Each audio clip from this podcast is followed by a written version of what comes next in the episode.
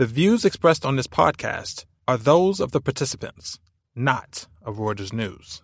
The Tokyo Olympics are finally underway, but man, has it been a rocky ride. With COVID infections rising, corporations pulling out, the Japanese public unenthusiastic, and even now a bad Holocaust joke in the mix. Meantime, Robinhood Markets is about to go public in New York, and it looks like another online trading disruptor from 20 years ago in ways that are both good and bad. Listen up.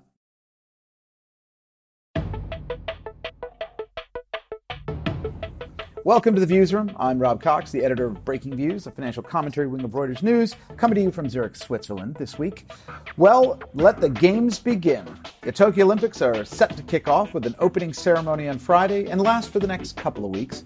But man, has it been a rocky road so far. Remember, these are the 2020 games, rescheduled once because of COVID a year ago, and they've been plagued by lots of problems. Just this week, the organizers fired the opening ceremony director after reports emerged of a past joke he had made about the Holocaust. That comes on top of rising infections among athletes and a decision to close the games to spectators. None of that sat well with corporations and other supporters of the games, as Pete Sweeney, our Olympics maven in Asia, and I discuss. It also generally deflates any enthusiasm there might still have been among the Japanese public for the games. It now looks like former Prime Minister Shinzo Abe, a strong advocate of the games, won't even be in attendance. But hey, there'll be surfing and skateboarding, so that's pretty cool. Meantime, Robinhood Markets has made playing the stock markets easy, but pinpointing the digital broker's own value is anything but, says our own John Foley. They've got a $33 billion potential price tag. We've been here before, John. Explain a little bit the math behind your piece on Robinhood's valuation. Well, so Robinhood is, as you say, it's about to list its shares. It's selling shares, marketing shares to investors and to its own customers, actually, at the moment for an upcoming stock market listing. And so that means that if you want to buy shares, you need to work out what they're worth and what you're going to pay for them. And that's really hard for Robinhood. It's hard for any company, but it's especially hard for Robinhood because this company, it's a digital online stock brokerage, but its revenue and its user numbers have just increased at the most crazy, dizzying, sudden and unpredictable rates. So you have to kind of work out, you know, the company's like basically doubled its user numbers in the last year. How do you work out what's going to happen next? And we are saying a couple of things, actually. One is that, yeah, you can take a guess based on what like peers, similar companies are doing and what, you know, bankers are saying. But also you need to kind of look back into the past because we've been here before with a company called E-Trade, which was once the disruptive powerhouse that was bringing online stock trading to the masses and turned out to have quite a rocky ride when it came to corporate valuation. Okay, let's go through that and unpick that a little bit. So their growth is extraordinary. Some of Robinhood's, that is. Some of the comparisons that you're looking at where there was a company called eToro, which in March had done a deal, and Goldman Sachs had presented data suggesting fast growth fintech firms like this were on track to grow revenue by 35% annually over the next couple of years. If you take that argument, Vlad Tenev's company, and Vlad was one of the founders of Robinhood, would have how much revenue by whatever the next couple of years? So by our numbers, you'd get $3 billion of revenue by 2023, and that compares with $1.7 billion over the most recently reported 12 months. That's a lot of growth. And there's a ton of assumptions in there, but let's look at the bull case. Sorry, here. So how would you value that income stream? Well, so what investors would typically do is take a future revenue number and then they would multiply it by something. They'd say, I'm prepared to pay like 10, 20, 30 times one year's revenue to see what the company's worth today. So the question is, what multiple do you use? To give a sense of like highs and lows here, maybe you could look at one of the slower growing brokerages like Interactive Brokers on one hand, trading at, you know, roughly 13 times its forward revenues. On the other hand, you have some really highly valued fancy tech companies like Lemonade. Lemonade's an app that basically sells insurance to young people. It's very clever. It's been very successful. And that's trading more like 25 times sales. So at $33 billion, Robinhood would be on about 11 times. So surprisingly, considering what an overhyped company it is, that isn't actually that expensive at all. But there's a lot of assumptions, and then we're taking the bull case. First, you know, we aren't. By the way, just dear listener, we're looking at a multiple of sales, so top line. This does not really tell us anything about profitability. This is just a very bullish way to look at it. No. Yeah, absolutely. I mean, there is like profitability is so minute at Robinhood that, and for lots of the companies that are going public at the moment, we've got all these speculative business models hitting the market where companies don't make any profit. So investors are getting increasingly used to looking at revenue because that's sometimes all there is. Right. Okay. Now let's go back to the comparison that you mentioned earlier, which is to E-Trade. Now, E-Trade, I remember back in the 90s and during the dot-com bubble, they were the real disruptor. They made online trading not only accessible, but super cheap. They undercut people like Schwab and all the other guys out there. Their revenue also, you know, increased, doubled. They even had so much money, they went on a Super Bowl ad, which you wrote about in the piece, which said, had the charmless refrain, quote, "He's got money coming out the wazoo." Now, what happened? A watch. I mean, like, that, by the way, just FYI, this Super Bowl ad is worth finding. It's on YouTube. It's a series of patients being wheeled into operating theaters and doctors exclaiming, "He has money coming out the wazoo." So it's very like of its time. But E-Trade did a lot of what Robinhood is doing. It kind of slightly democratized stock trading, nowhere near as much as Robinhood has done, because Robinhood is much bigger, much bigger. But the idea was that it shook up the like staid, fusty towers of, you know, stockbroking, and it did that really successfully. But the problem is that it did so successfully that, first of all, competition came along in a big way. The commissions that E-Trade made got compressed because, you know, there were lots more companies trying to offer the same thing. But also the stock market just cooled. I mean, it more than cooled. It collapsed in the early 2000s.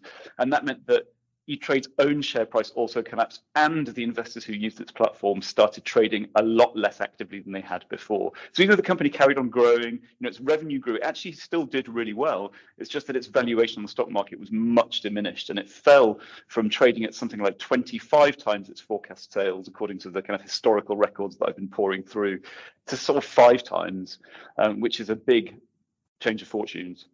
Yeah, no kidding. Now, what happened to E-Trade in the end? Is it worth explaining? Well, so E-Trade is still there. It just sold itself to Morgan Stanley in 2020 for about $13 billion, which is about what it was worth at its, you know, its peak in 1999.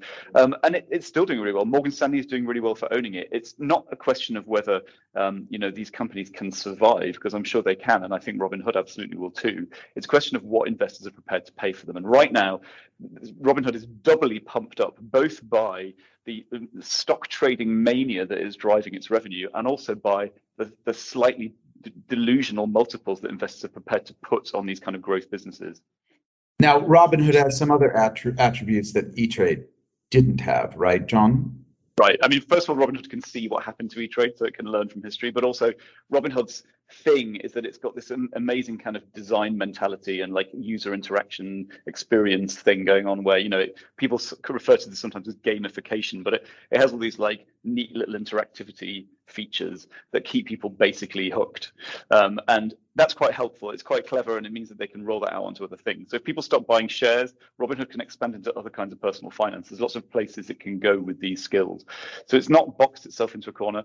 It also, I mean, E-Trade bought a bank, and it loaded up on mortgages, and that didn't turn out so well in the financial crisis. I doubt Robinhood's going to do that. So it's probably more versatile, as it were. But of course, they also have some other things that are risk factors, that are all displayed as per the SEC's guidelines in the prospectus. What are they? I mean, yeah, like the thing that it has loads of is lawsuits. So the prospectus lists, you know, like in 2020 we had 15 putative class actions. In December 2020, like 6 more putative class actions. In addition, we've become aware of approximately 50 putative class actions. So the gist is, lots of people are trying to sue Robinhood. It's also being investigated by regulators, partly because its business model is quite new and unusual, and I think they just want to get their heads around what it does. But that's going to take up a lot of time. And you know, the chief legal officer at this company is one of the highest paid executives, and that is not an accident. That's because they're going to spend a lot of time trying to tidy up some of these loose ends and keep their noses clean. So that's a risk that you're taking when you buy the shares. And that's actually the main reason a lot of investors will probably wait and see what happens when the smoke clears and when they can actually invest in a business model rather than a business model with a load of lawsuits attached to it. All right. Well, thanks, John, for walking us through. We'll see when they come up next week with a price for this, and then we get to see whether investors have jumped on the bandwagon or not. Thanks, Rob. Well, the Olympics are set to start in Tokyo later this week, but not without some serious troubles. Pete Sweeney, you're there in Hong Kong. You're monitoring what's going on in Tokyo. Give us the state of play right now for the Olympic Games.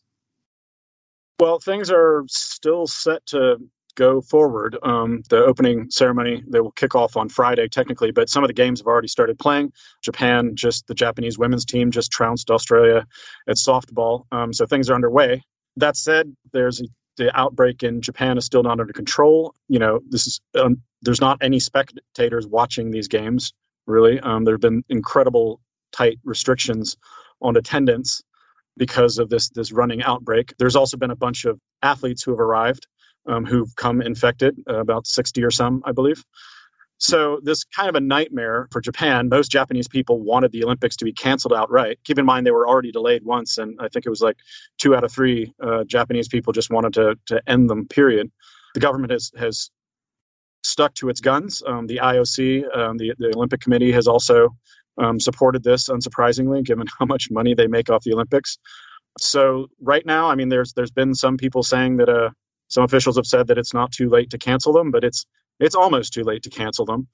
So it seems like they're going to. It would be quite embarrassing to cancel them this close. Now, it's one thing to have said, all right, we canceled it or we postponed it 1 year. And maybe, I don't know, a few months ago to say, well, we're going to do it in 2022, but to do it days before. Yet at the same time, you have lots of companies that are now pulling out. No, I saw that Toyota had decided against running advertisements in Japan, as sort of a no confidence vote for the games. You've had a bunch of others that, because there are no spectators, they're just opting out.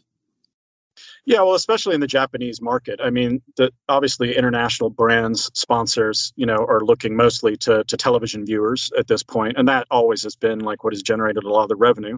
But inside Japan itself, obviously, it's been seen now as more of a liability to be associated with it, which is just incredible. I mean, Toyota is one of the Japanese companies, and I mean, it's come Japanese company. You know, they're really Hardly the first. I mean, Masayoshi Son of SoftBank, you know, has expressed skepticism.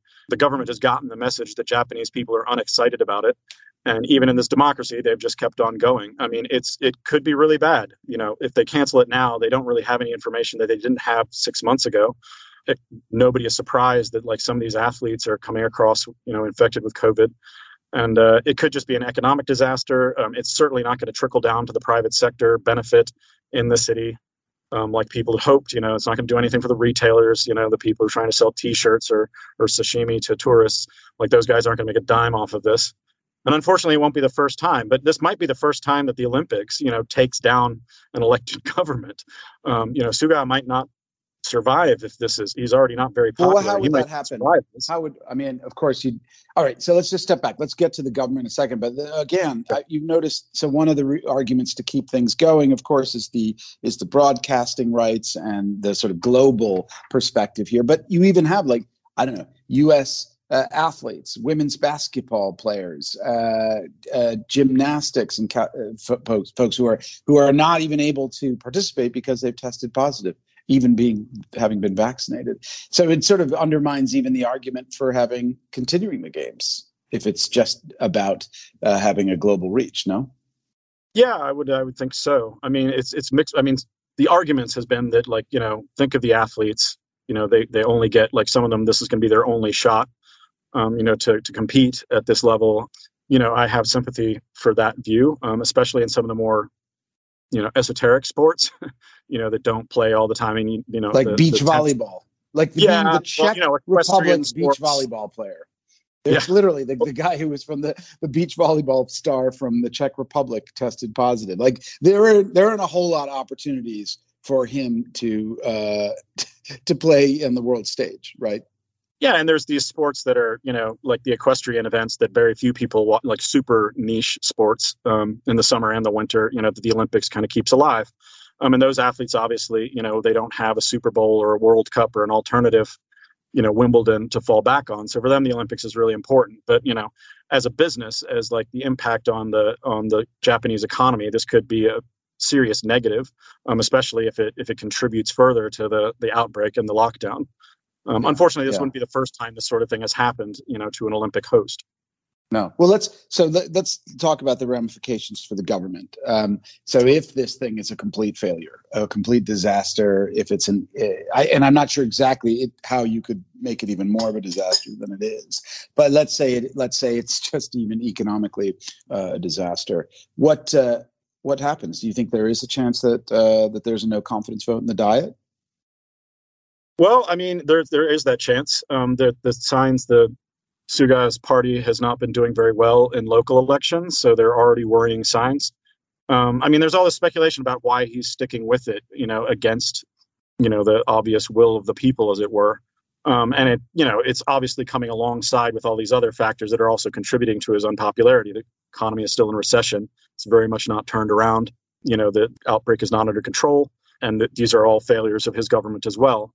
They all kind of feed together. So, I mean, it wouldn't be the Olympics alone that takes him down, but it could be, dissatisfaction. Keeping in mind, this guy came in right after, Shinzo Abe, who was the longest lasting prime minister in Japanese history, I believe.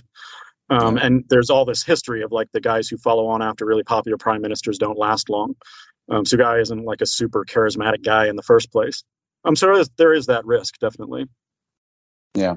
Now, you have been a skeptic, let's call you an Olympo-skeptic for some time. I know you wrote a really nice piece a while back about your experience, starting with your experience at the Atlanta Olympics, but your argument was basically not really related to COVID, not really related to vaccine, but just in general, the white elephants that are created in host cities in advance of Olympics that just are a drain on the financial coffers of the country or the city.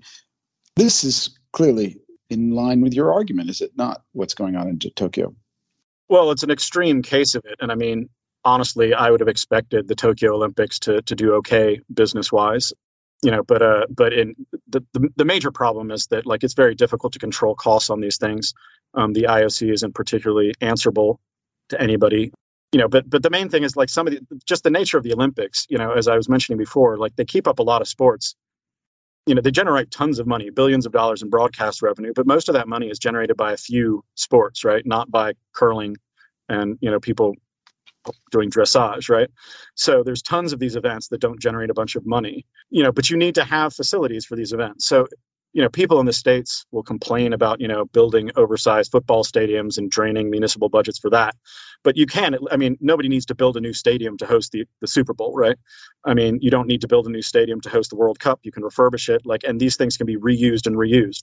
With the Olympics, you have to build all this infrastructure, all these sporting events that never get used again. And that's this recurrent problem in terms of urban development. You also have to build out all this infrastructure. I mean, it depends on the governments of the city that does it. I mean, Rio did this really badly. They've lost a bunch of money on it. They owe a bunch of money, and already the infrastructure is kind of falling apart. In Atlanta they did a bit of a better job, but they put all the money into highways and road expansion instead of public transit, and It turned Atlanta into this huge traffic jam. The worse governed the city is, the worse outcome you have, and the democracies that are responsive have gotten really soured on this. If you look at the upcoming 2022 Olympics, all the democratic states pulled out their bids, and the only bidders for it were Beijing and Almaty and Kazakhstan. And that trend is quite worrying. It means that basically it's becoming increasingly this forum for autocratic governments who don't care about a return on their investment, but are just kind of fluffing themselves up, and they're going to kind of dominate the Olympics going forward. And we already see that the 2022 Olympics are going to be just a diplomatic mess. People are talking about boycotting over, China's treatment of the Uyghur population. It's just really ugly, and it's not what the games were supposed to be about in the first place. I mean, these were supposed to be, about amateurism, about bringing people together, about, competition among the best. Oh, well, those days are long.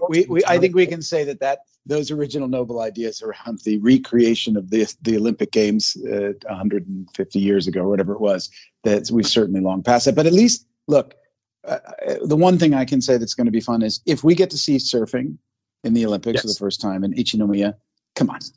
That's kind of cool. Yeah, no, that's going to be great. Look, there's some people love watching it. I mean, IOC estimates, and I believe this, that nearly a third of the world population, watched the last games. So, I mean, and that's why advertisers come. That's why brands love it, and they're going to keep loving it. And the IOC will keep on making all this money.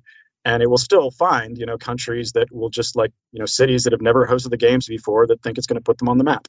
Yeah. And it's very difficult to reform this organization, which is right next door to you in I Switzerland. I know, it's Switzerland. But they answer to nobody, so they can keep on doing this. I am frustrated. A lot of people are frustrated. You know, there's all these economic studies showing minimal long-term, negligible long-term benefit from hosting the Olympics on balance, but it's just going to be very difficult to do anything about it. And it's kind of exceptional in this way to have this organization, you know, that's able to do what it's doing in Japan, straight against the wishes of the people, possible grave economic damage and political damage to the Japanese state.